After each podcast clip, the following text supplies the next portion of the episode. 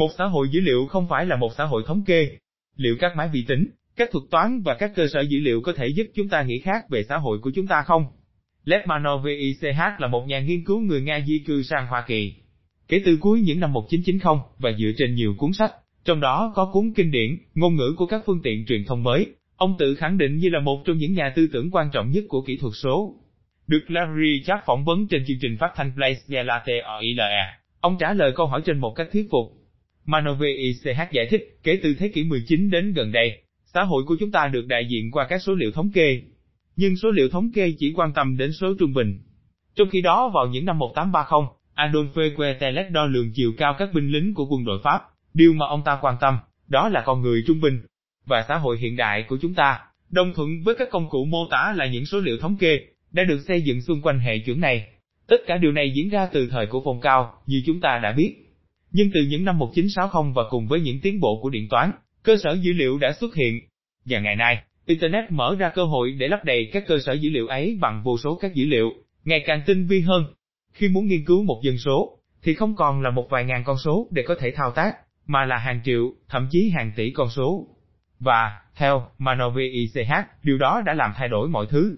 Trước đây, khi chưa có điện toán hoặc có ở dạng thô sơ, người ta chỉ có thể phân loại dân số theo một vài hạng mục, nam hoặc nữ, bình thường hoặc bất thường, khỏe mạnh hoặc ốm đau, người Pháp hoặc người nước ngoài, vân vân. Ngày nay, nếu quan tâm đến dân số của một thành phố lớn, bạn có thể tiếp cận với vô số các biến.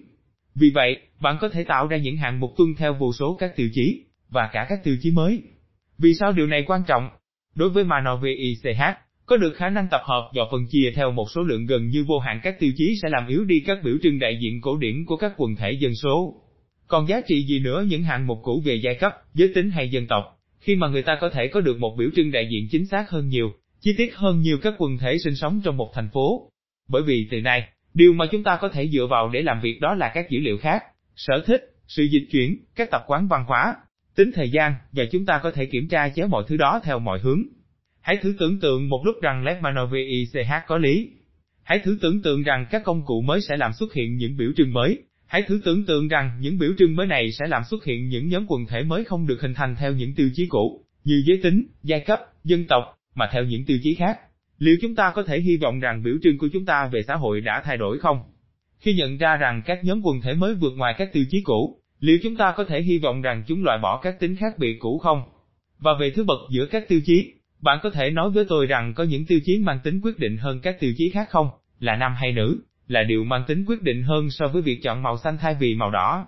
Về điều này, Manovich trả lời, nhưng thứ bậc là một khái niệm của thế giới cổ.